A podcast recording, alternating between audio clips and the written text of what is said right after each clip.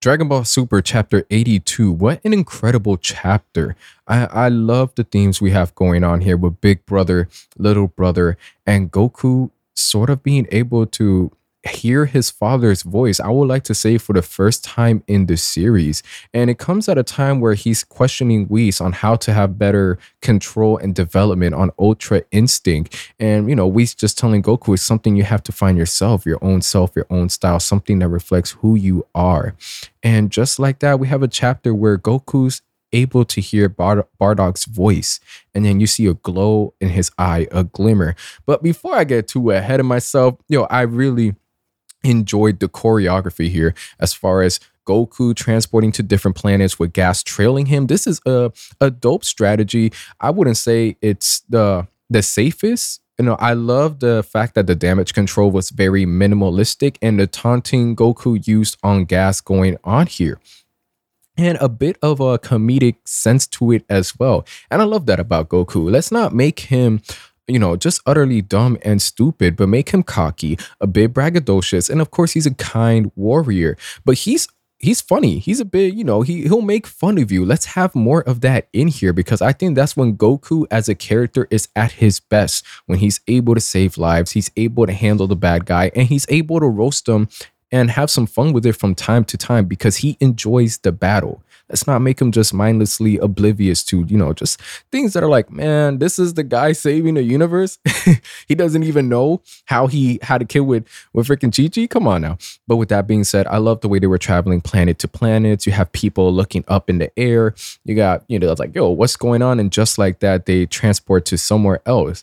And again, the comedic, the comedic sense we get from Goku on here whenever they transport to a planet and there's trash or mud that gets splattered on gas because he wasn't able to trans um, teleport in a place where that wasn't going to occur. So, you know, Goku's making fun of his teleportation being sloppy, the way he's getting carried out. The very next phase, we have Goku transporting into a planet and that you know somebody's taking a bath and then uh, gas is in there and goku's just saying there you go perfect time for a bath with a nice grin. And it's just yo that's hilarious. I love when dragon ball's like this you know? It doesn't feel so formulated. It doesn't feel like everyone just has a or at least mainly goku doesn't have like a one uh style personality where it's just dumb and strong. It's like, ah, he's able to have fun. He has a strategy planned out. He's looking ahead. And of course, he's in this struggle with Gas. Now, this is going on, Alex, Gas's brother, of course, is curious as to where he's in. Vegeta's looking up in the air,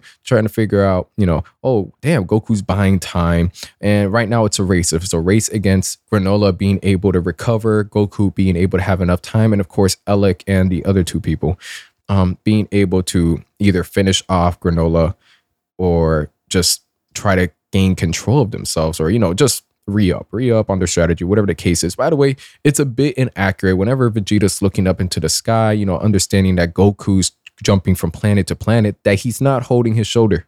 I don't know why it's showing him just broad like that. He should be holding his shoulder. Come on, we need to keep this accurate.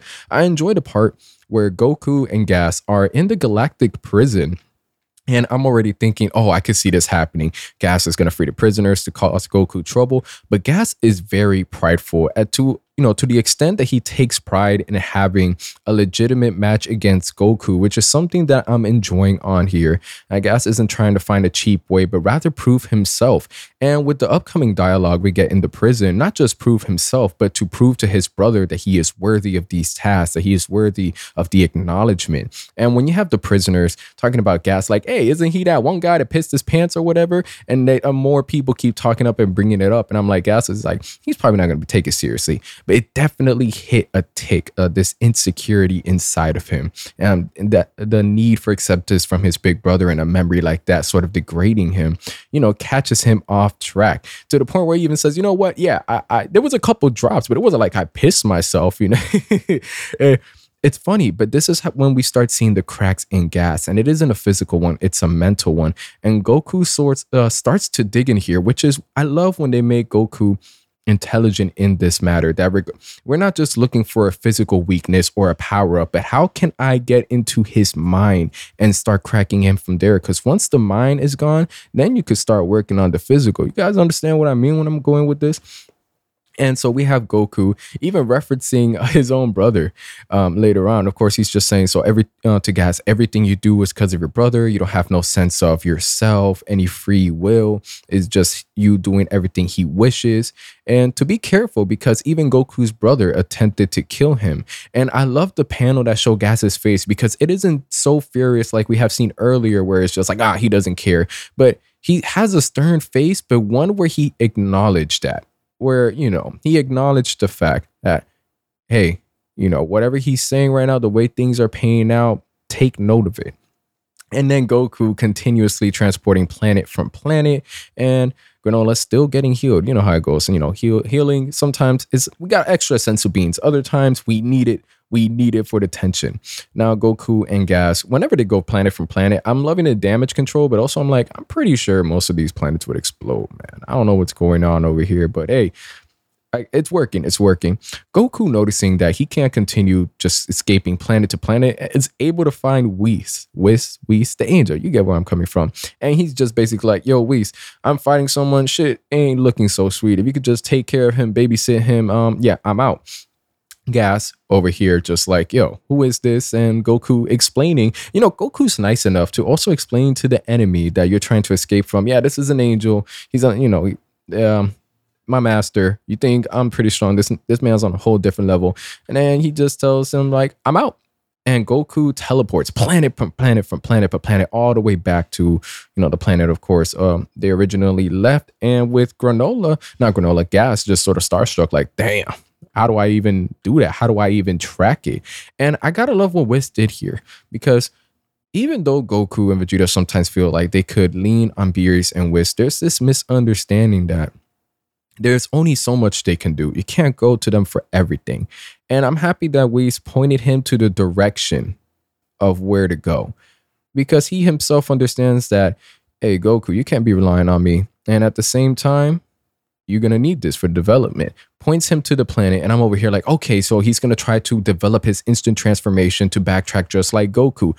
Fuck that. He flew into space and did it himself. Who needs a spaceship when you're, you know, you're gas? You're the strongest being in the fucking universe after a wish. I know it still just hurts a little bit inside and he's blasting there and um i love the time the time span here because Whis is like yo according to your earth time it's gonna be about 20 minutes and yeah, so 20 minutes until gas arrives. And we have the little eye robot thing from Granola that's able to sort of take you know, take into this robotic shape and drive, whipping the lamb, saving Vegeta. And I love how Vegeta gets to this point where he's like standing with his broad shoulders and now he's like laid back, like, oh man, I can't move. You're like, what the fuck happened in like the past three minutes, Vegeta?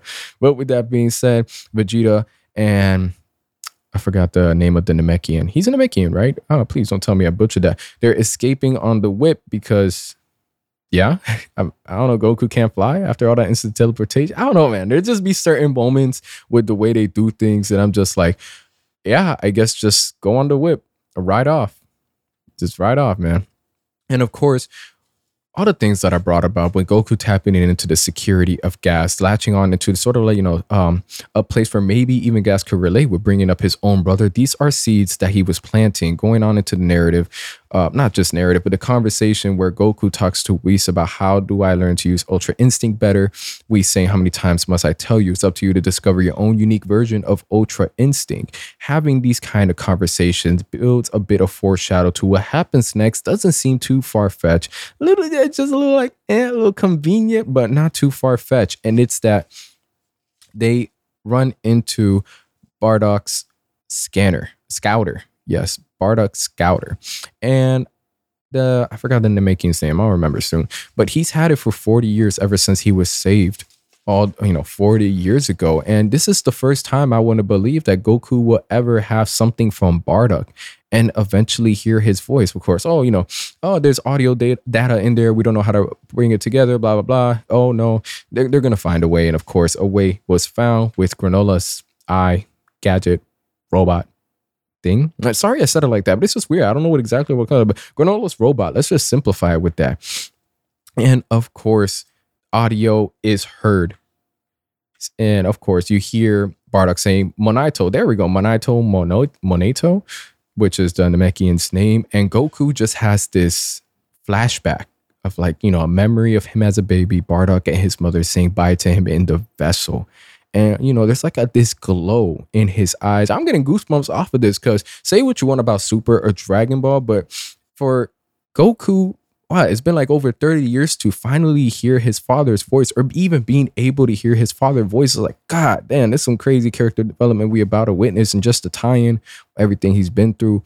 I, man, I love this shit. I swear to God. Anyways, with that, we go into the flashback of Minato and Granola when he was younger, you know, 40 years ago with Bardock fighting against Gas. And, you know, Bardock giving him the beats, but Gas ain't taking any damage. And we can expect this to continue in the next chapter. This is excellent writing right here. I, I really, this, I really want to stress this is great writing, great writing great choreography in the fights, amazing pacing. And it's just like this felt like a genuine Dragon Ball Z chapter.